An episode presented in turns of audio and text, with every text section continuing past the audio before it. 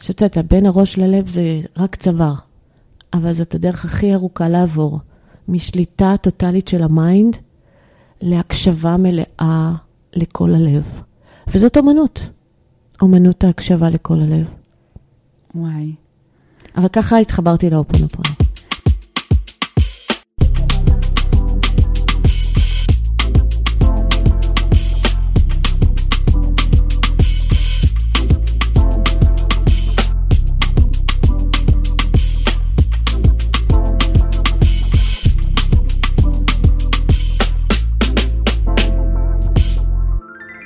ברוכים הבאים לפודקאסט כל הלב.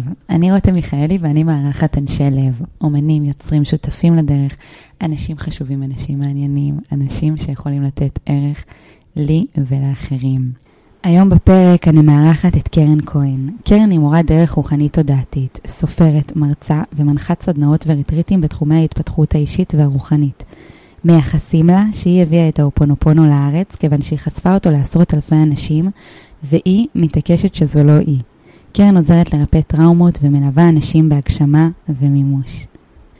אהלן. שלום קרן. היי רותם, תודה, תודה, תודה שהזמנת אותי להתארח בכל הלב. זה, זה נשמע השם של תחנה שצריכה להיות uh, כזאת uh, משודרת ברחבי הארץ. כאן כל הלב. תודה שהסכמת להתארח בתוכנית שלי. אה, זה בכיף. זה החלק הקל.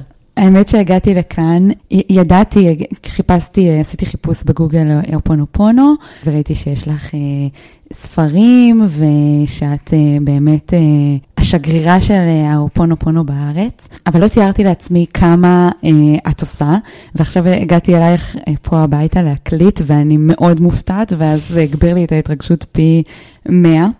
אז אני מתרגשת מאוד ממה שהולך להיות. תודה. תודה. את רוצה אה, לספר לנו, אה, קודם כל, למה את אומרת שלא את הבאת את האופונופון על הארץ? אם mm. לא את, אז מי? כי קודם כל צריך לדייק את העובדות, אה, ומי שיש לו את הקרדיט להביא את האופונופונו, אם אני לא טועה, מי שהייתה מגיעה מחו"ל זאת מורה שקוראים לה מבל כץ. והביאה אותה מישהי בשם יעל, שאני לא זוכרת את שם משפחתה, ובמשך שנים אחדות, שאני לא יודעת לומר כמה, כי גם לא הייתי, לא למדתי את זה שם, אה, היא הייתה מגיעה לארץ, אז הייתה פה איזושהי קהילה אה, שכן תרגלה אופונופונו, זה לא אני. ואני נחשפתי לאופונופונו באמצעות מי שהיה לקוח שלי בעידן שהייתי בעלת מכללה ללימודי שיווק באינטרנט וגידול לעסקים קטנים. והיה לי איזה פעם דלקת בחניכיים, ושמתי בפייסבוק תמונה של אה, אופטלגין ו- ועוד איזה כדור מוקסיפן, והוא כתב לי תגובה, פעם באה, במקום לקחת כדורים, תדברי איתי. אז בפעם הבאה שלחתי לו הודעה במסנג'ר, וסיפרתי לו. והתחלנו שיחה ככה מרחוק, ובאיזשהו שלב הוא אומר לי, טוב, קחי את שלושת האצבעות, תשימי את זה על החניכיים, ותגידי, אני מצטערת, סליחה, אני אוהבת אותך, תודה. אני אומרת לו, מה זה תגידי את המשפטים האלה? למי? מה זה תגידי? מה, לשיניים? כאילו, מה? זה, זה, זה, זה לא נתפס לי, מה? אבל הייתי במצב של פה מנופח, דלקת נוראית, כאבי תופת, ולמחרת היה צריך להיות לי וובינר מכירה לתוכנית ליווי שנתית. שגם בכלל עשיתי לה מיתוג חדש, זאת אומרת, זה היה איזשהו מעמד מאוד מאוד משמעותי, ואני לא יכולה לדבר. וואו. כאילו אני נעצרת, אני מקבלת סטופ כדור הארץ. אז אמרתי, טוב, אמרת להגיד, אני אגיד, מה אני, יש לי להפסיד? אין לי מה להפסיד. את יודעת, זה מין רגע כזה שאתה אומרת, אם אני אצא מטומטמת, אני אצא. ואמרתי, וכתבתי לי על פתק את ארבעת המשפטים. גם הייתה לי ולא שיחה על ילדה פנימית, והוא היה, הייתה לו איכות של רואה מרחוק, שלא הבנתי מה זה אז, וגם uh, קולט אנרגיה, גם לא הבנתי מה זה אז. זאת אומרת, המקום הזה היה חסום, היה סגור אצלי. זה היה ב-2000... 14, סוף 14-15. אה, זהו, אבל עשיתי את מה שהוא אמר. ולמחרת בבוקר לא הייתה לי דלקת חניכיים. זה הקטע. וכשקמתי בבוקר ולא הייתה דלקת חניכיים עם ארבעת המשפטים האלה, אמרתי, רגע, שנייה, יש פה משהו. המשכתי לעשות את הפעולה המגבה לתהליך שהתחלתי ערב קודם, שזה לשנות את המיתוג של תוכנית הליווי החדשה ולקחת אותה לכיוון אחר, לכיוון שיש בו תודעה, כי זה היה הכיוון החדש שהייתי אמורה לזוז אליו, מעולם העסקים והשיווק. וכשזה הסתיים המהלך העסקי הזה, מצאתי את עצמי כל בוקר יושבת ועושה מדיטציית חיבור עם הילדה הפנימית בהמלצתו, בהמלצת אותו לקוח יקר, רונן. אחת החוויות היותר מצמיחות שהיו לי. כי מה שקרה זה שבהתחלה כשהייתי עושה את המדיטציה הזאת, הייתי פוגשת, בעיני רוחי כמובן, את הילדה הפנימית שהיא אני, יושבת עם ברכיים מכופפות והפנים שמוטות על הברכיים ולא לא מרימה את הראש, וברור שנחס לה. וככה בוקר בוקר הייתי שולחת את הילדים לגנים ובית ספר. זה היה תחילת הבית ספר של הבכור שלי, שהיום הוא כבר בן 17. אבל הייתי שולחת את הילדים לסידור שלהם, חוזרת, יושבת על המיטה ועושה חצי שעה חיבור עם הילדה הפנימית. ואחרי חצי שנה, בוקר אחד, היא פתאום מתרוממת, הילדה הזאת, מרימה את הראש מהברכיים, עולה בכלל לעמידה, מסתכלת לי בעיניים, כאילו, אני קולטת עליה שהיא, קרה לה משהו. היא, היא, היא זהו, היא איתי. זה היה מין רגע כזה של חיבור אל הלב. זה היה ממש חצי שנה של ריפוי ושל ללכת את הדרך מהראש אל הלב. זאת אומרת, בין הראש ללב זה רק צוואר, אבל זאת הדרך הכי ארוכה לעבור, משליטה טוטאלית של ה mind להקשבה מלאה לכל הלב. וזאת אומנות, אומנות ההקשבה לכל הלב. וואי. אבל ככה התחברתי לאופונופונו. תראי, גם איך שהגעתי לכאן, פתחתי פה אה, את הספר שיש לך אה, כאן על המדף, והצמד מילים הראשון שפתחתי היה כל הלב, אני הייתי כבר מופתעת. כן, לקחת ספר של 214 עמודים של אומנות המימוש, שזה לא אופונופונו, והדבר הראשון שפתחת היה כל הלב. אז זהו, אני רוצה לשאול אותך, בכלל, למי שלא מכיר, וגם אני אה, בעצם מבינה שאני אה, לא מכירה מספיק, מה זה האופונופונו? אז הכי בתמציתיות, אופונופונו זאת שיטה עתיקה שמגיעה מהוואי הקדומה. זאת שיטה שבאמצעותה היו פותרים קונפליקטים וסכסוכים בתוך השבטים.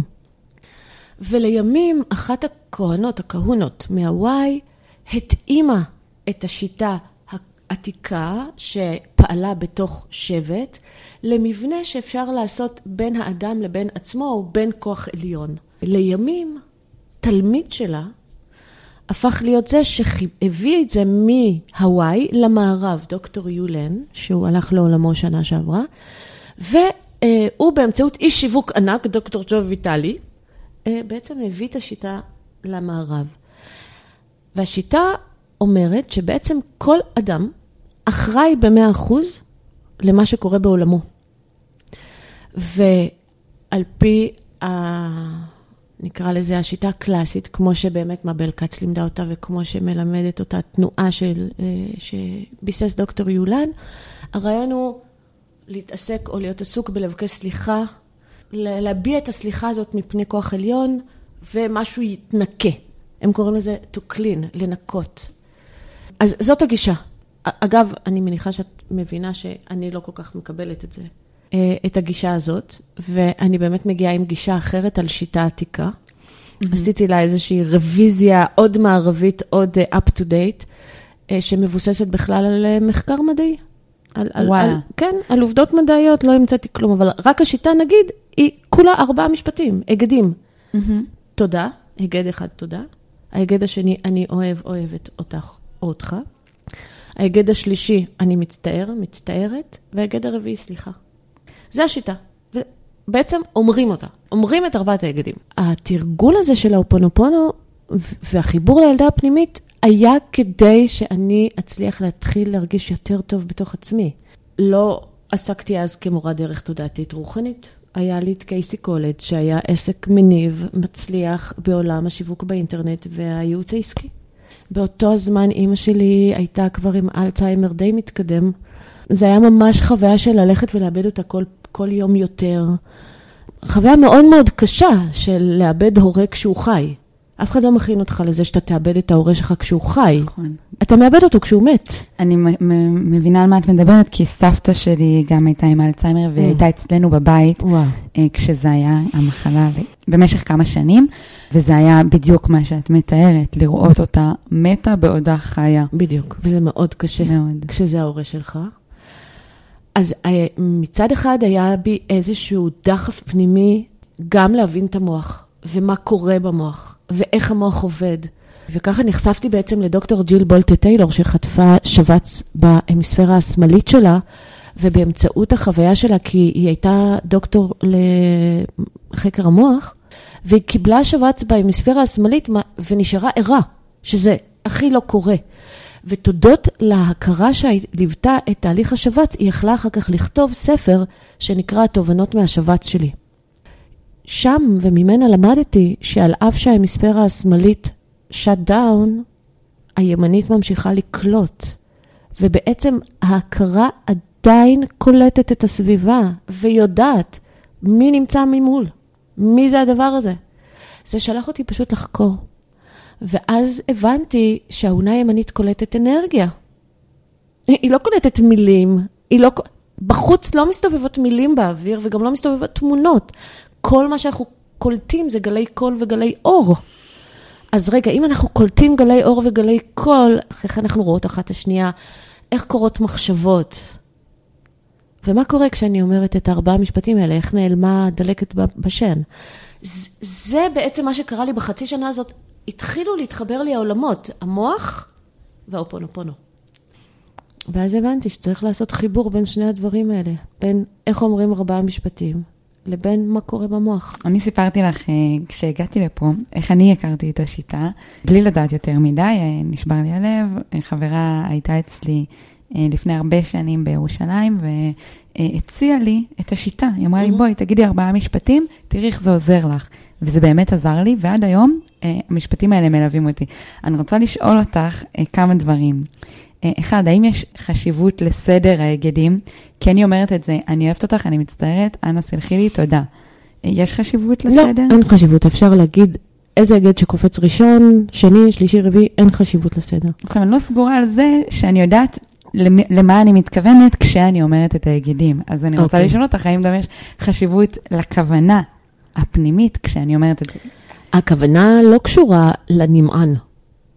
אה, את יודעת, למי את אומרת זה, מי הנמענים, או אל מי אני פונה, זה עניין אחד. ועניין אחר זה הכוונה. אז אני אגיד, אני אומרת לעצמי, מהמם, אני אוהבת אותך, אז Mhm. אני אומרת לעצמי, אני אוהבת אותי, את רותם. אה, אני מצטערת, מהמם. אני מצטערת, אני מתנצלת בפני עצמי על זה שאמרתי לפני חמש דקות שאני מאפנה, ועל מהמם, זה שאני מהמם. אה, הסתכלתי במראה ותפסתי את הרגל שלי ואמרתי, מהמם. הרגל שלי לא מספיק רזה, הייתי מהמם. רוצה מהמם. שתהיה יותר יפה. ביקורת, כן. כן. אה, אז אני אוהבת אותך, אני מצטערת אה, כלפי עצמי. אנא סלחי לי. מהמם, אנא סלחי לי, אז אני מבקשת מעצמי סליחה. מהמם, מהמם. ותודה, אני אומרת תודה אה, לבורא עולם. תודה ששמתי לב. לא, אה. קודם כל, תראי, אם, אם הפנייה היא אלייך, אז תודה על המודעות, תודה שהבחנתי, תודה על הרגע הזה שאני מאפשרת לעצמי להזרים אהבה וחמלה והודיה. בעצם מה מביאה השיטה? היא מביאה שלושה, שלוש איכויות אנרגטיות. מהמם. כשאנחנו אומרים אני אוהב אותך, או אני אוהבת אותך, או אני אוהב אותך, לא משנה. זה רק בעברית יש את הבלגן הזה עם המגדר. מהמם. אבל אנחנו בעצם מתחברים לתדר אהבה. כשאומרים את זה מאות פעמים ביום, שנים ארוכות, את יכולה להבין שיש רשת נוירוסינפטית במוח שהיא כבר יודעת אהבה מהי. כי, כי כל הזמן מדברים פה אהבה. כשאנחנו אומרים אני מצטער, סליחה, אנחנו מפעילים את האיכות של החמלה. את יכולה להיות במקום הזה רק כשאת זזה מהביקורת והשיפוטיות. וחמלה זה היעדר ביקורת ושיפוטיות, זה יכול להיות להיות עם האחר, להזדהה, להיות באמפתיה לאחר, אה, להביא השתתפות אל האחר. זה אפס ביקורת ושיפוטיות, זאת חמלה. ותודה, זה תדר של הודיה. אז האופונופונו בעצם מביאה שלושה תדרים, אהבה, חמלה והודיה. וזה לא באמת משנה למי נפנה את זה. אז הרעיון הוא שאת יכולה להגיד את שלושת, את ארבעת ההיגדים האלה, ואת בעצם כמו מפעילה שלושה כפתורי תדרים, אהבה, חמלה והודיה. והם עכשיו משנים את התדרים שיש בגוף, של הכעס, אכזבה, עצב, צער, ביקורת, שיפוטיות. עכשיו, זה עובד כמו השוואת טמפרטורות, כמו שאת uh, משווה, נגיד, uh, נוזל חם ונוזל קר. Mm-hmm. את תמיד תשימי או הרבה חם בקר כדי שיהיה לך מאוד חם, או הרבה קר בחם כדי שיהיה לך מאוד קר, נכון? אותו דבר עם תדרים. אם תיקחי תדר, לצורך העניין, את תבואי מבואסת לחדר מלא אנשים, שמחים. אז רק אם אתה, העוצמה התודעתית שלך מתגברת על כל התודעות של האנשים שיש בחדר, את תורידי להם את המצב רוח. אבל קרוב לוודאי שהם ימשכו אותך למעלה. מעניין. לעומת זאת, אם את תיכנסי מאוד מאוד שמחה למקום עם רוח נכאים, או מחלקה של אנשים מתוחכאים, יהיה לך מאוד קשה להחזיק את התדר של השמחה שלך. הם כן. יורידו אותך למטה. זה ממש, אני קוראת לזה השוואת טמפרטורות באנרגיה, ויש ניסוי מאוד יפה עם שעון אורלוגין ושעונים קטנים, ששמים את השעונים הקטנים אה, מקוונים בשעות אח, רחוקות, אחרות מהאורלוגין, והתהודה... מה זה האורלוגין? שעון אורלוגין זה שעון קוקייה גדול כזה, mm-hmm. עם, עם המטוטלת הגדולה שנעה מצד לצד. שעון אורלוגין, כשהוא מצלצל, הוא שולח תדר מאוד חזק. הבן שלי, כל השעונים הקטנים מסתנכרנים עם השעון אורלוגין. כן. עכשיו, כל הניסויים האלה קיימים גם ביוטיוב, אז כל מה שאני אומרת אפשר לבדוק, אבל ככה זה עובד, האופונופונו בעצם. האופונופונו משנה את התדר האנרגטי של המחשבות, של הרגשות ושל התחושות.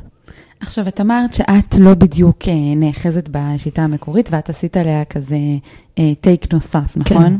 כן ולא. מה שאני לא מסתדרת, לא נתפס בהיגיון שלי, ביחס לשיטה, או מה שאומרים אה, הקלאסיים, האסכולה הקלאסית, זה שמבקשים סליחה ממישהו בחוץ. אבל אני אומרת דבר כזה, אם כל שקורה בעולמי הוא באחריותי. וכל מה שיש במציאות זה השתקפות של תכולת התודעה שלי, זה מה שמצוי בתודעה שלי. אז איך יכול להיות שעל מנת לקחת אחריות מלאה באופן אישי, אני מבקשת ממישהו אחר בחוץ, הגם שזה כוח עליון, שיסלח לי, או ינקה ממני את הזיכרונות. זה כמו פרדוקס כזה, מה, האחריות במלואה אצלי, ואז עכשיו אני מצפה למישהו אחר שיעשה בשבילי, או שאני אהיה תלויה בחסדיו, אז זה לא עובד. נכון, זה לא הגיוני כל כך. זה לא הגיוני לי. כן. אז זה הלא שלי. הכן שלי זה שאני בהחלט משתמשת באותם ארבעת ההיגדים, אלא שאני מחברת אותם אל תחושה, הרגשה ומחשבה שאני מזהה באותו רגע שאני רוצה לשנות. זה לא בהכרח רק מה שרע. בעצם אני רוצה להוריד כמה שיותר הגבלות ומגבלות פנימיות שלי, על מנת שהאנרגיה תזרום ותתממש כמו שאני רוצה. את רוצה לתת דוגמה? כן, דיברת על שברון לב. מהמם. זה בפרידה, כשנפרדים. אז יש אה, כל מיני שלבים. אז יש שלב אחד שהוא בכלל שלב של אה, כעס. כעס מטורף. נכון. הכעס המטורף הזה מגיע מתוך הכאב של כל הפצעים שנפתחו במערכת היחסים. בין אם זה על האחר ובין אם זה על העצמי. אז יש גלים מאוד גבוהים של כעס, זה ממש יכול להרגיש כשורף בלב. יש המון אנשים שמדווחים ששורף בלב. זה יכול להרגיש כגלי חום מטורפים בגוף. אז מה עושים עם כל הכעס הזה? מעבר לזה שאני לא דוגלת בלהיכנס לשכנועים פנימיים של אל תדאגי, הכל יהיה בסדר, זה יעבור. לא כזה. קודם כל אנחנו מבינים שהכעס זה צורה של אנרגיה. כל רגש הוא בעצם אנרגיה. הרעיון הוא שאם כעס זה אנרגיה בתדר מסוים, עכשיו אני אביא לזה אהבה, חמלה והודיה, אני אעלה את התדר של הכעס. זאת אומרת, אני רוצה לעזור לעצמי, או אני רוצה שאת תעזרי לעצמך להוריד את מפלס הכעס. זה לא קורה בשנייה, אבל אם את תגידי על כל הכעס הזה, אנא סלחי לי, אני מצטערת, אני אוהבת אותך, תודה. תודה שאת מראה לי את הכעס הזה, אני מצטערת, אני אוהבת אותך, סליחה. עכשיו, יכול להיות שאין לך סבלנות עכשיו להגיד את כל המשפטים האלה, אבל את רק תגידי, סליחה, סליחה, סליחה, אני אוהבת אותך, אני מצטערת, תודה, אני תודה. אומרת את זה אני- לעצמי או לכעס? את יכולה להגיד את זה לעצמך, את יכולה להגיד את זה לכעס, את יכולה להגיד את זה אה, לשכן, את יכולה להגיד את זה לאלוהים, את יכולה להגיד את זה לאותו בן אדם שהכעיס אותך. למה זה לא משנה? כי כל שיש הוא אנרגיה. זה רק אנחנו מפרשים כל כי- צורה כי- של אנרגיה. כי מה אמרת? כי... כל שיש זו אנרגיה. כל שיש זו אנרגיה. אוקיי. It's all yours. בגלל זה את גם אחראית לזה. אז תפני לי מה שאת רוצה, בסוף זאת האנרגיה שלך. וכשמבינים שכל שיש הוא אנרגיה, ואז לוקחים ארבעה היגדים, ומשנים איתם, כמו כפתורי דימר כאלה, את רמות האנרגיה, אז את יכולה להקל על הכאב בשברון לב. את יכולה להקל על הכעס, על כל הכאב הזה, אנא סלחי לי, אני אוהבת אותך, אני מצטערת, תודה. סליחה, סליחה, סליחה על כל מה שבי. מה זה הכל מה שבי הזה? זה הזיכרונות והאמונות והטראומות שלי והפצעים שלי ומה שהביא אותי להתנהג כמו שהתנהגתי ומה שהביא אותי לבחור כמו שבחרתי ומה שהביא אותי להחלטות כמו שהחלטתי על כל זה, על כל מה שבי שהוביל לכאב הזה. סליחה, אני אוהבת אותך. אני מצטערת, תודה. מדהים. וככל שאנחנו אומרים את זה יותר, אנחנו מגיעים ככה, וזה הטייק הנוסף שעשיתי על השיטה, אנחנו מגיעים ככה אל תת המודע, אל מה שיש לנו עמוק בתת המודע. אני פיתחתי מודל שנקרא מודל התמרה דינמי. מהמם. כי כשאנחנו עושים את הפעולה הזאת של האופונופונו, זה פעולת התמרה. אנחנו משנים את הרמה של האנרגיה, זה התמרה. את גם דיברת איתי קודם על, אה, על התדרים ש, שהקשבנו להם. אה, סבלימינל. כן. מה ששמענו את פה. יכולה לספר על זה בכמה מילים? כן. תראי, הרעיון הוא כזה, כדי... אפשר לדבר שעות, כאילו, אני כבר לא יודעת לתת במה נכון. לגעת, אבל מה שצריך להבין, שהשינוי האנרגטי משנה לנו את הרישות הנוירוסינפטי במוח. בסדר? ההתמרה האנרגטית בעזרת האופונופונו, או חזרה על היגדים, לא משנה אופונופונו או לא אופונופונו, משנים את הרישות הנוירוסינפטי במוח. מה זה נוירוסינפטי? במוח יש תאי עצב, זה נוירונים.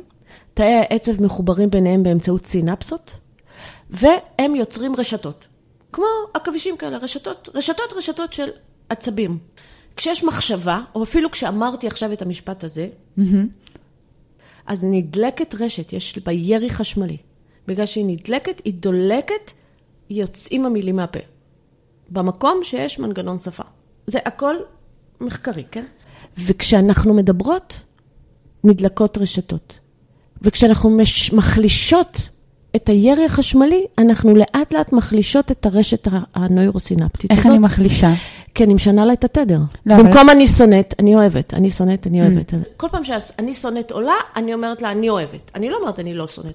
אני אוהבת, אני אוהבת, אני אז אוהבת. אז כשאני אני אומר- מחזקת את אני אוהבת ומחלישה את השונאת. זה כאילו הפוך. כן, המוח הוא גמיש, הוא יכול ללמוד, זה אומר לגדל כל הזמן רשתות חדשות. זה בעצם הגדולה של אמירת היגדים שחוזרת על עצמה. כי אז מה? כי ברגע שאת אומרת את אותו משפט 800 פעם, 10,000 פעם, יצרת רשת נוירוסינפטית שיש בה ירי חשמלי, והיא גם הופכת להיות רשת ברירת מחדל. לא כל הרשתות הן באותה רמה במוח, יש להן היררכיה.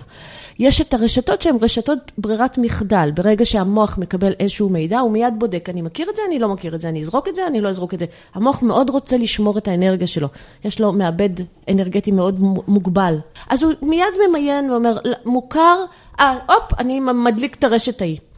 ככה עובדים הטריגרים, ככה עובדות האסוציאציות. מוכר, לא מוכר. אז את אומרת בעצם אה, שבאופונופונו, או בכלל באמרות חיוביות, אני שותפת לא לעצמי... חיוביות, היגדים. היגדים. אל תכניס את אוקיי. המילה חיובי. Mm, מי אומר מה זה חיובי ושלילי? רק הבן אדם הוא השופט. אוקיי. מי קבע? מי קבע שמה שאת אומרת עליו חיובי לי הוא חיובי? אבל אם אני ובעולם אגיד... האנרגיה אין חיובי ושלילי. אבל אם אני אגיד, אני שונאת אותך, אני באופן אוטומטי אגביר את, ה, את הרשת הלא טובה. אין לא טובה. תדר הוא ניטרלי, כל אירוע הוא ניטרלי, ורק הפרשנות שלנו נותנת לזה משמעות. יש תדרים שהם מייצרים אור, ובגלל עוצמת התדירות שלהם, ויש תדרים שמייצרים קהות. בגדול זה נמוך וגבוה, אבל זה לא חיובי ושלילי. כי, כי את יכולה לקחת קנאה, וקנאה יכולה להיות אור, והיא יכולה להיות חושך, היא יכולה להיות מרעילה, והיא יכולה להיות בריאה. את יכולה לתת דוגמה? איך היא יכולה... בוודאי, כי אם, אם עכשיו, תראי, אם עכשיו את רואה, את נכנסת למשרד שלי, מהמם. ואת אה, רואה את העיצוב פנים המהמם שיש לי במשרד, סתם, אין פה, אבל נגיד. ואז את אומרת, יואו, איך אני מקנאה בך, איך בא לי שיהיה לי גם משרד מהמם כזה? ואז את יוצאת, ואת הולכת הביתה, ואת מסתכלת על המשרד שלך, ואת אומרת, טוב, עכשיו אני אתבע את הקיר הזה, ואני אתלה פה את הווילונות האלה, ואני עושה... אה? הבאת קנאה, אבל היא קנאה בריאה, היא הניעה אותך לחולל איזשהו שינוי. היא לא מרעילה. לעומת זאת, את יכולה להיכנס ולראות, ובכוונה נתתי משרד, כי אצל בני אדם זה יהיה שהם רואים בית של מישהו אחר, ואת האוטו של מישהו אחר, ואת הפוסט עם ה-600 תגובות של מישהו אחר, ואת הפודקאסט שיש לו 284,925 מאזינים, ואוי, ולי יש רק 150. ואז הקנאה הזו, המרעילה, היא אומרת, אני פחות טוב, ואני פחות שווה, ולמה כל מה שאני עושה לא מצליח. ואז כשהקנאה מובילה לביקורת עצמית, להלקאה עצמית, להענשה עצמית, היא בעצם לוקחת את זה לכהה. כן. אז לכל איכות אנרגטית יש שני כתבים, פלוס ומינוס. אבל זה כתבים, זה לא כי זה טוב ורע. זה ש... קשה עכשיו להתרגל, אבל אה, ופלוס. למחשבה כזאת שאין בדיוק. טוב ורע, את יודעת. זה קשה, אבל זה התפקיד שלנו בעידן החדש, להבין שאנחנו משנים את הפרספקטיבה הדואלית ואנחנו משנים את הפרשנות שלנו, כי אנחנו רוצים אחרת. את רוצה לחיות דרך האור, את לא רוצה לחיות דרך החושך כל הזמן. אז אה, אני רוצה, אה, דיברנו על ההיגדים. אויש, ולא הגענו לסבלימינל עצמו. בקיצר, את זוכרת? שאלתי את הסבלימינל. נכון, שאלתי על הסבלימינל. אז הנה, רק נסגור את הפינה הזאת. אז אמירת היגדים, אותו היגד, שחוזרת על עצמה, בעקביות ובהתמדה, לאורך לפחות כמה חודשים טובים, מייצרת שינוי רשתי וזה משדר החוצה ומושך בחזרה, והמציאות משתנה. אני לא יכולה להסביר את כל התורה על רגע כן, אחת, כן. אבל זה זה. אבל כמה אנשים באמת יכולים כל יום להגיד, נגיד, מאה היגדים שהם מנוסחים אותו דבר באותו הרצף, כדי לעגן את אותם הרשתות ולהחליש את הרשתות האחרות. רוב האנשים לא יכולים לעשות את זה. כי החיים אה, נכנסים בהם, כי אין להם עצבים, כי הם לא רואים מי התוצאה, כי כולם רוצים אינסטנט, אז אם אין תוצאה אז הם מרימים ידיים ומתייאשים. כי המוח אומר, מה זה עכשיו, אני צריך לי לעבוד קשה בשביל לשנות פה את כל הדבר הזה, לא תודה רבה, ואז מגיעה הימנעות או דחיינות, או... ברגע שאנחנו משדרים את ההיגדים האלה בצורה תת-הכרתית, שזה בעצם התדרים שהקשבנו להם. המוח לא צריך להתעסק עם העיבוד. פשוט זה נקלט במוח. את פיתחת את התדרים האלה? אז רגע, אני לא המצאתי טכנולוגיית הסבלימינל. טכנולוגיית הסבלימינל היא טכנולוגיה שקיימת בעולם. אבל אני חיברתי בין קיומה של הטכנולוגיה להגדים לאופונופונו. ואז יצרתי תוכניות שבעצם עובדות על האמונות המעכבות או המכאיבות, על ריפוי טראומות, על תכנות של הגוף. כל מה שקשור, יש לי תוכנית סבלימינל כזאת. שקשורה בשפע פיננסי, חופש פיננסי, וזה עושה ניסים. יש פיתוח אהבה עצמית, שזה הלב, זה כל הלב. יש כזה לירידה במשקל וחיבור בגוף, יש לחיב... לש... לבריאות הגוף, ויש למגנות זוגיות ולטיפוח זוגיות. באמת? קונים את זה? קונים את זה, זה גם עולה נורא זול, כן? זה עולה איזה 222 שקל כזה. שומעים את זה באפליקציה, בכל מקום. זה מוזיקה רכה, נעימה, שקטה, כך שאני עובדת איתה. אני, אני, אני כותבת מיילים, אני כותבת. אני עושה פרויקט מסוים, אני רוצה שהוא יתמלא בתדרים של שפע פיננסי והצלחה והזדמנויות וזה. אני, תוך כדי שאני כותבת ואני הוגה, אני בעצם מקשיבה לתוכנית סבלימינל למימוש השפע הפיננסי, ואז מה קורה? כל האנרגיה שלי משתנה. נכון. אנחנו יצורים אנרגטיים, ואם מבינים איך האנרגיה עובדת, אז אנחנו יכולים להשפיע על החיים שלנו ככה. וזה אומנות האלכימיה, זה אומנות המימוש. אז האופונופונו הוא כלי לאומנות המימוש. ליצור חיים נעימים, מוגשמים, ממומשים. וואו.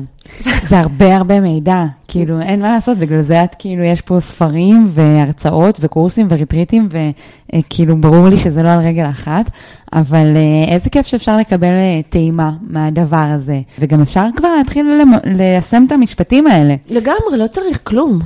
אגב, יש ערוץ יוטיוב שלי עם המון המון מדיטציות אופונופונו, והדרכות שלי על אופונופונו, ו... זה נורא פשוט, קרן כהן אופונופונו, וזה ישר עולה, אה, ואפשר להתחיל. ואפשר גם. ספר ב-98 שקלים, זה לא, לא כזה סיפור. נכון. אה, אני רוצה לעבור לדבר על טראומה.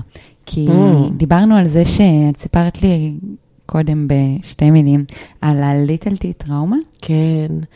אני, אני אגיד לך, נחזור אפילו לדוגמה הזאת של השברון לב, אוקיי? בעצם למה קורה שברון לב? בצורה הכי גרפית שנתאר את זה, זה רצינו X? רצינו X, קיבלנו Y, במקרה הטוב. או או, כן, או Z, או ה-Y אה, ריסק את ה-X לפירורים קטנים.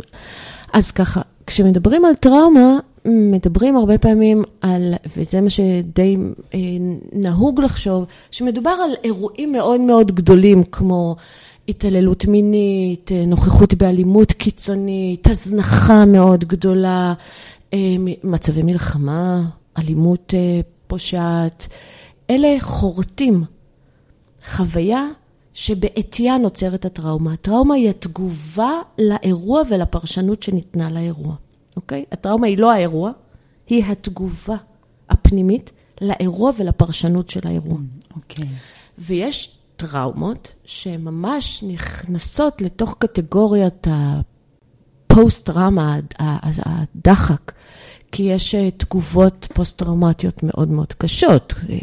הלומי קרב, אנחנו מכירים את זה בישראל, הלומים של אה, פיגועים ביטחוניים. אני פוגשת בעבודה שלי המון אנשים עם הרבה מאוד פצעי ינקות, ילדות, בגרות, אה, שקשורים באמת באירועים מאוד קשים. ה-little t traumas זה התגובות שלנו למעשים אפילו שהיו צריכים להיעשות ולא נעשו, כמו ברגע שהתינוק יצא מהרחם של האימא שלו והוא נפרד ממנה, וזה אירוע חווייתי מאוד קשה של נפרדות, מיד לקחת את התינוק ולעטוף אותו על הגוף ולתת לו תיקון כשייכות. או תינוק שבוכה בלילה, וכל היועצים אה, לשינה אומרים, תנו לו לבכות, הוא בסוף יתעייף והוא ירדם, אבל התינוק הזה, בעריסה, מרגיש נטוש. מרגיש שלא שומעים אותו, לא רואים אותו, לא מתייחסים אליו. תראי לי בן אדם אחד מבוגר שרוצה לעבור יום אחד בחיים שלא רואים אותו, לא שומעים אותו ולא מתייחסים לקיומו. אף אחד. בדיוק. לא. תינוק בן יומו מקבל את זה, והתינוק הזה מלמד את עצמו, או שהוא צריך לצרוח מאוד, או שהוא צריך לשתוק לגמרי, כדי שיחשבו שקרה לו משהו ואז יבואו מיד. ואז אנחנו מפתחים בעצם דפוסי התנהגות ודפוסי תגובה. ולימים, במערכת יחסים שמשחזרת התנהגויות או אירועים דומים אפילו למה שהיה אז, אם בן הזוג שלי לא רואה אותי, לא שומע אותי, לא מתייחס למה שאני רוצה או צריכה, אז אני יודעת שאני חייבת לצרוח, אחרת הוא לא ישמע אותי. טוב, אבל זה לא נכון, זה לא כמו שהייתי בעריסה ואימא שלי לא הרימה אותי. היום אני אישה גדולה, אני יכולה לשבת ולהגיד לו, תקשיב, זה לא עובד לי. בעצם במערכות יחסים שדרכם אנחנו מתפתחים, מה שמגיע או מוביל לשברון הלב, או לפיצוצים, זה מלחמה של צללים, זה מלחמה של היבטים. ההיבטים זה אנחנו עם הדפוסים שלנו. זה ממש דפוס בדפוס שמתחכך. כמו שתי אבני צור שמתחככות זו בזו, ומה שמחכך ביניהם ומייצר ניצוצות זה הזוויות והחודים, רגע, עד יש- שהפינות מתעגלות. יש little T trauma. אלה little T traumas. ו- ומה עוד יש? big T traumas. שמה ההבדל ביניהם? ה big T traumas זה האירועים הקיצוניים. אלימות, התעללות Mm, מינית, אוקיי. הזנחה, נטישה, אה, מלחמה, אה, אירועי טבע קיצוניים. עכשיו, ה little T trauma, ה little T traumas יש לכולנו, זה משהו שכדאי לדעת. אין אוקיי. אדם שאין לו. אוקיי, עכשיו, מ- את מציעה דרך התמודדות עם הדבר הזה? כן, בוודאי, קודם כל האופנופונו. כי אם, אם התגובה האוטומטית שלי מול זה שצורך שלי לא מקבל ביטוי, היא הסתגרות ושתיקה, או צרחה, או הפגנת כוח בצורה מסוימת, או כל אחד יש לו את הדפוסי התנהגות שלו, אבל אם דפוס ההתנהגות שאני מגיבה כלפי בן הזוג שלי מוציא אותו מדעתו, אז אני חייבת לעשות איזשהו שינוי כדי שאחד, הצורך שלי יתמלא. שתיים, אני לא אוציא אותו מדעתו כי זה לא, לא יועיל לי כל כך. אלא אם כן, אני רוצה שהוא יצא מדעתו והוא יצא ממני, מהחיים שלי, את יודעת, זה גם אופציה. אבל בהתאם ל, ל, לרצון, אנחנו רוצים לשנות. אז האופונופונו עוזר לנו לשנות את דפוסי התגובה. על כל הפעמים שאני חסרת סבלנות, אני מצטערת, סליחה, אני אוהבת אותך, תודה. על מה שמעורר בי את חוסר הסבלנות, אנא סלחי לי, אני מצטערת, אני אוהבת אותך, תודה. אני לומדת אורך רוח, אני לומדת להתאפק מיום ליום. שליטה. מיום ליום אני מתאפקת יותר ויותר, ולומדת להגיב במתינות. תודה, תודה, תודה, אני אוהבת אותך. עכשיו, אז אני אומרת את זה כשרבנו, ומה מחר? אני אזכור להגיד את כל המשפטים האלה? לא. אני צריכה שמישהו יחזור וילחש לי אותם באוזן. בשביל זה עשיתי את התוכניות האלה של הסבלימינל, שמישהו יחזור וילחש לך באוזן את כל המשפטים שקשורים באהבה עצמית, ערך עצמי, הערכה עצמית, או כסף, או זוגיות, או בריאות, או חיבור לגוף ולתזונה. בואי נדבר קצת על הגוף באמת, כי את יודעת, נגיד, אני אה, חוויתי הרבה פעמים הלקאה גופנית, לקרוא mm-hmm. לזה, או mm-hmm. את יודעת, אה, להרעיב את עצמי, או לא לתת לגוף מה שהוא צריך כדי להיות יותר רזה, כדי... למה להיות יותר רזה? אה, כדי להיראות יותר טוב, כדי לאהוב... מי אמר שרזה זה טוב? זה, איך, איפה זה, איפה זה כתוב? באינסטגרם. באינסטגרם. אוקיי. את, את מדברת את כל הלב, נכון? את, את ממש נכון. רוצה לקדם את הדבר המדהים הזה והמופלא הזה שנקרא כל הלב. נכון. מה זה כל הלב? מה ההגדרה שלו מבחינתך? להקשיב לקול הזעיר, לרכשים הכי פנימיים, ל... לקדש דווקא את המהות הנשמתית העמוקה mm. ביותר, mm. שאין לה קשר לגוף הפיזי. הופה, בדיוק, כן. יפה. זאת אומרת, שכל הלב או העצמי האותנטי, אין לו שום עניין אם את שוקלת 20, 30, 40 או 80 קילו. אין לו. קיבלנו גוף פיזי שהוא בית המקדש שמארח אותנו. אם נוח לך להיות עם כפלי שומן, נוח לך להיות עם כפלי שומן. אם לא נוח לך להיות עם כפלי שומן, לא נוח לך להיות עם כפלי שומן. אבל אם יש לך כפלי שומן, ואת בהלקאה, בביקורת, בשפיטה, אז יש התניה שהובילה לזה. את זוכרת את ה-Little T טראומה? Mm-hmm. זה זה. ההסקות שאנחנו מסיקים כתוצאה מחשיפה לאירוע. מה היה האירוע? האירוע היה שראית 800 אה, פעם על האוטובוס בדרך לבית ספר אה, איזושהי דוגמנית, ואיזה ילד אה, שהיית דלוקה עליו אמר, יואו, איזה יופי נראית, ראית, אימא שלי דבה. ואז אמרת לעצמך, טוב, ככה צריך להיראות כדי שבנים יאהבו אותך. ושם זה תקוע. אם תהיי שמנה, בנים לא יאהבו אותך, אז לא תהיה לך זוגיות. זה עד כדי כך אנחנו מכוותים במערכת של התניות במוח. זה העצמי המותנה. כל הלב מדבר את העצמי האותנטי. אני מאמינה שהאחריות שלנו היא להוריד כמה שיותר התניות. ובעצם לחיות כמה שיותר בשלום פנימי. וזה מה שעושה בפונופונו. אבל חלק מהתהליך הוא באמת לרפא את הטראומות האלה, לרפא את הפצעים האלה. לאתר את ההתניות, לאתר את האירועים, לאתר את הזיכרונות. עושים את זה באמצעות שיחה, עושים את זה באמצעות תהליכים מדיטטיביים, עושים את זה באמצעות אה, רטריטים. אה, כל התהליכים שעוברים איתי, התוכניות הגדולות של טרנספורמציה, שזו תוכנית מתמשכת, היא הווייתית, זה לשנות מבפנים את הגישה כלפי עצמך. ואז בגישה כלפי עצמך את אומרת, אוקיי, I am that, I am. הגוף הוא בית המקדש שלי, הוא בית הערכה שלי. מוטב שאני אטפל בו, מוטב שאני אזין אותו, מוטב שאני אשמור עליו. אבל להגיד לו שהוא יפה או לא יפה לפי כמות הצמיג בבטן או בישבן, זה התניה. להכניס אוכל זה לקבל. להחזיק את האוכל זה להיות מסוגל להכיל. להקיא את האוכל זה לא להיות מסוגל לקבל את מה שיש. זאת אומרת, יש פה ממש התנהגויות שמעידות על אמונות ועל טראומות.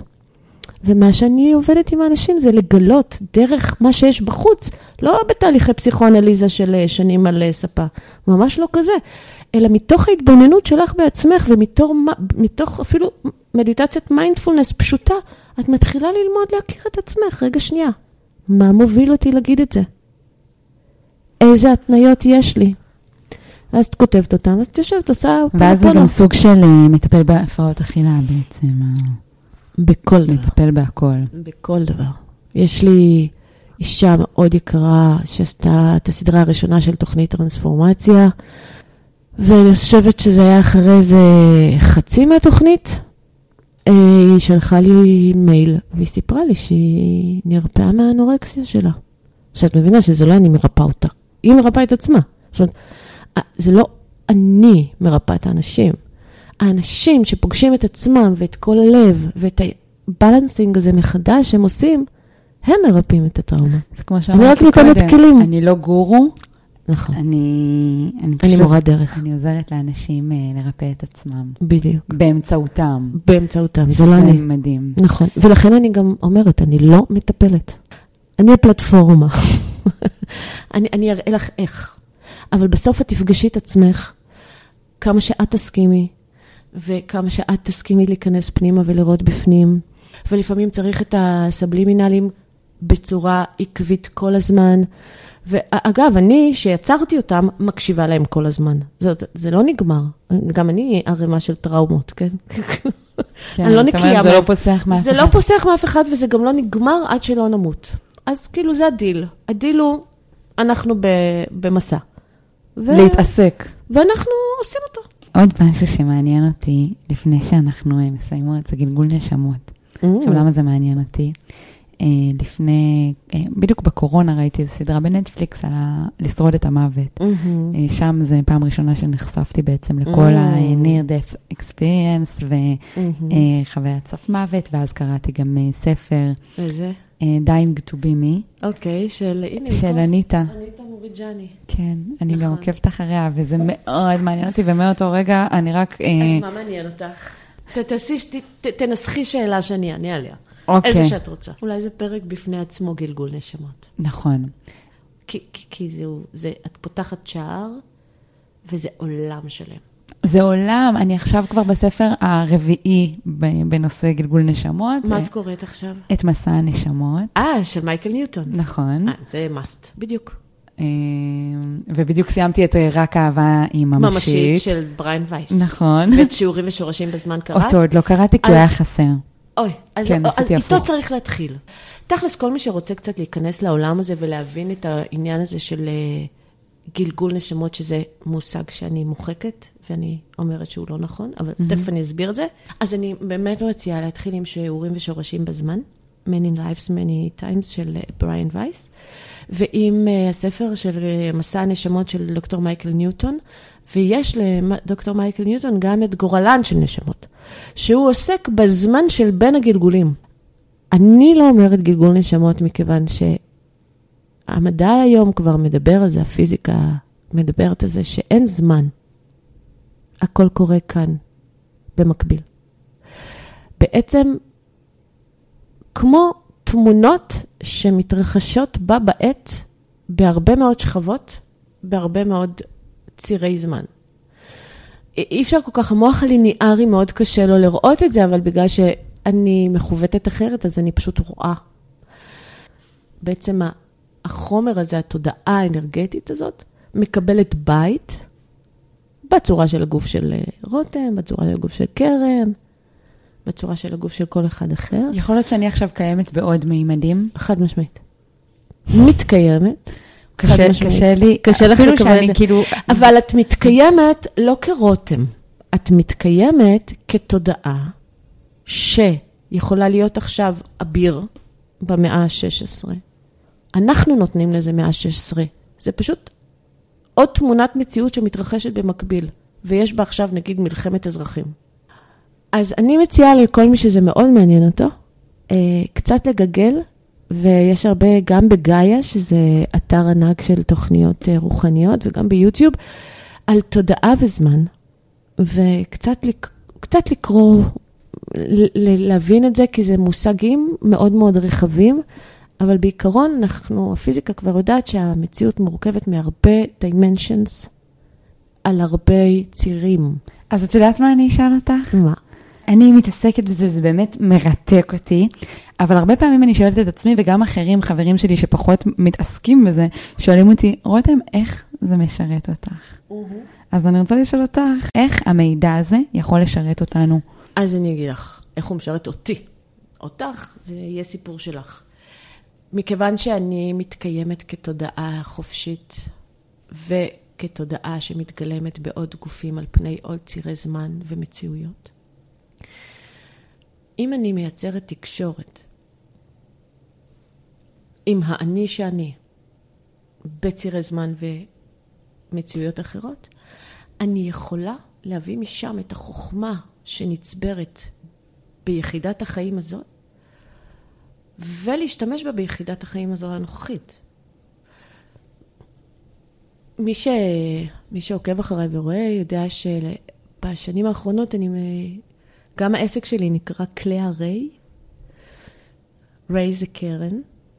קלאה זאת אני ככהנת בדלפי הקדומה, שעסקתי שם בריפוי. וכל הידע הזה אה, על אנרגיה ועל הפיכת אנרגיה לחומר, בעצם מגיע משם, מהיותי שם. אה, עכשיו, אני בעצמי עברתי התעוררות אל הידע הזה ואל הזמן הזה, כשעשיתי מסע עצמי בכרתים וקיבלתי התקף חרדה, והייתי בטוחה שעומדים להפיל אותי מצוק. לא היה שם אף אחד, היה רק אני, אף אחד לא היה מפיל אותי מהגבעה הזאת, ואז עשיתי תהליך של שחזור. עברתי לזמן אחר, וראיתי איך זרקו אותי בדיוק מאותו צוק. את התמונה הזאת. אז התעוררתי לקיום שלי ככלאה, והידע הזה שאני מעבירה אותו, כולל כל הלב, כולל החיבור הזה לעצמי האותנטי, הוא בעצם מגיע משם. עכשיו אני מקנאה בך. אבל בקטע טוב. בקטע טוב. את יודעת מה, שחברה שלי שאלה אותי, אבל מה זה נותן לך? כאילו. כן. אז אמרתי לה, אה, משהו בידיעה שאנחנו נצחיים, נכון. נותנת לי אה, היא מרגיעה אותי, שאני יודעת שגם אני תמיד אהיה. בדיוק. וגם הנשמות הקרובות אליי, שאני אוהבת, כמו ההורים שלי והמשפחה שלי, הם תמיד יתגלמו, הם תמיד ילוו אותי, לא משנה אם אני אהיה רותם, או ציפי, או בני, או נכון. יוליוס, או נכון. אמיתיה, אנא נכון, נכון. וגם לא תמיד נתגלם ביחד, ולא תמיד באותם קשרים. זה נורא יפה, כי זה הכל מאוד מאוד מגוון. אין attachment בעולם הנשמות. התדר הוא תדר משותף של אחדות ושייכות ואהבה וחמלה. ולא במקרה אני התחלתי את המהפכה התודעתית שלי ובעולם באמצעות שלושת התדרים האלה של אהבה, חמלה והודיה, כי המיקס שלהם זה התדר שקיים בעולם הנשמות. אלה שהם מעופפות בלי גוף. אז, אז יש לי שאלה, אם, אה, אם כבר את מתעסקת בזה, אה, שאלה שעולה לי הרבה פעמים, יש נשמות חדשות? פחות. זו התשובה המיידית שעלתה עכשיו, פחות. זה כאילו אמ, אנחנו רוצים לחזור אל המקור, זאת אומרת, המקור, אור המקור התנפץ לרסיסים, הרסיסים זה נשמות, והנשמות כמו מתלכדות יותר ויותר כדי להתהוות שוב ביחד כאור מקור אחד גדול. זה מאוד מורכב, אבל הרעיון המרכזי פה זה שאנחנו בעצם באים לתהליכי התפתחות והתעלות תדרית. כי אור המקור, התדר שלו מאוד מאוד גבוה. זה, זה תדר שאין אותו אפילו בכדור הארץ. הוא לא מגיע לפה. הוא, הוא כל כך גבוה שאי אפשר לשאת אותו. זה כמו להעביר אה, מתח חשמל של קו מתח גבוה בקו מתח נמוך. אז את מיד עושה קצר.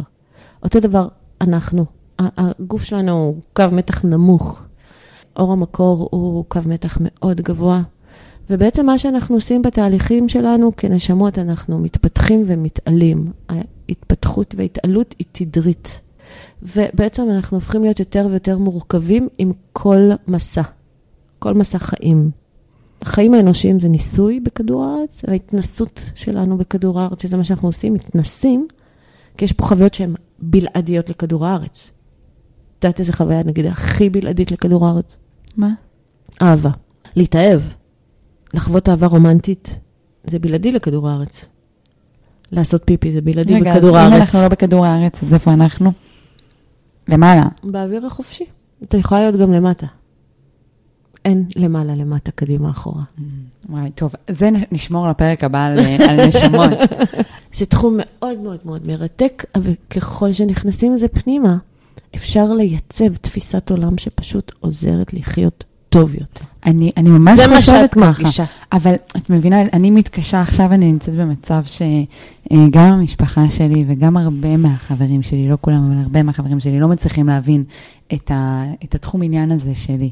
כאילו, אומרים לי, את מתעסקת במשהו שהוא לא קיים. אנחנו כאן, בעולם הזה, ואת מתעסקת במה שהיה לפני אלפיים שנה, או בדברים שהם לא קיימים במציאות. אה, ואז וואי, אפשר לי- לפתוח איזו שיחה מאוד ארוכה, כי את יכולה לענות להם, האם מישהו יכול לקחת מכם את ההיסטוריה שלכם? למה יש שושלות? איך מדברים עדיין על שושלות? בכלל, תחום ההיסטוריה, את לוקחת מעם היסטוריה ושפה, את מחקת אותו, אין, אין עם. אם לקחת את, לעם היסטוריה ו-language, שפה, אין עם. אז אם לקחת מרותם את הגלגולים שלה, אין רותם. אם לקחתי ממך את ההיסטוריה שלך, אז מי את? ברנד ניו. דף חלק. כן, אבל יש המון מה לדבר על זה. כן. אה, מה את רוצה להגיד לעולם לפני שאנחנו מסיימות? אני רוצה להגיד תודה. תודה על הזכות לדבר את זה, תודה על הזכות להוציא את זה, תודה על הזכות לשבת איתך. את ממש ריגשת אותי כי הזכרת לי אותי לפני 20 שנה. יש בינינו 20 שנה ביני לבינך. וזה נורא כיף אה, לרא- לראות אחד שיש עדיין התרגשות וסקרנות ענקית בתחומים האלה, וזה עושה לי מאוד שמח בלב. שהאנשים שאני פוגשת שזה תחום העניין שלהם, הולכים ונהיים צעירים יותר. אז זה דבר אחד. ודבר שני, זה נורא כיף לדבר על אנרגיה וגלגולים, וכל מה שפעם לא העזתי כי פחדתי מה יגידו עליי ומה יחשבו עליי, ושזה ממבו ג'מבו, ומה את מתעסקת בשטויות האלה, מה את חושבת שרק לך אומרים? לי אמרו. ולהיות במקום הזה ש... I am that, I am. אני כאן, הנני, מי שאני, זה כשאת יודעת מי את. וזה המסע שלנו. מאין באנו, מי אנחנו, ולאן אנחנו הולכים. ותמיד הכל מתנקז לרגע הזה. אז תודה. תודה, קרן. תודה רבה. אז חברים יקרים, אה, אם אהבתם את הפרק עם קרן, אני מבקשת מכם להעביר אותו הלאה לכמה שיותר אנשים, וגם להיכנס לכל הפלטפורמות של קרן. אפשר להירשם לריטריטים וקורסים, וקורסים מקוונים, ו... הכי קל להגיע ליוטיוב. וערוץ יוטיוב, ויש את הספרים, חמישה נכון. ספרים, אה, וזה עולם מטורף אה, שאני מאוד ממליצה להיכנס, ואני אשים את כל הקישורים כאן למטה בתיאור הפרק. אני כרגיל אגיד שאם יש לכם משהו להגיד לי, תכתבו לי אימייל, תדרגו גם בספוטיפיי, באפל, באפל פודקאסט, בכל אה, הפלטפורמות שאתם אה, מאזינים, חמישה כוכבים, כי זה מאוד עוזר. אה, וזהו, עד כאן בינתיים, נתראה בפרק הבא. שימשיך, יתעצם וישמר הטוב הזה. תודה.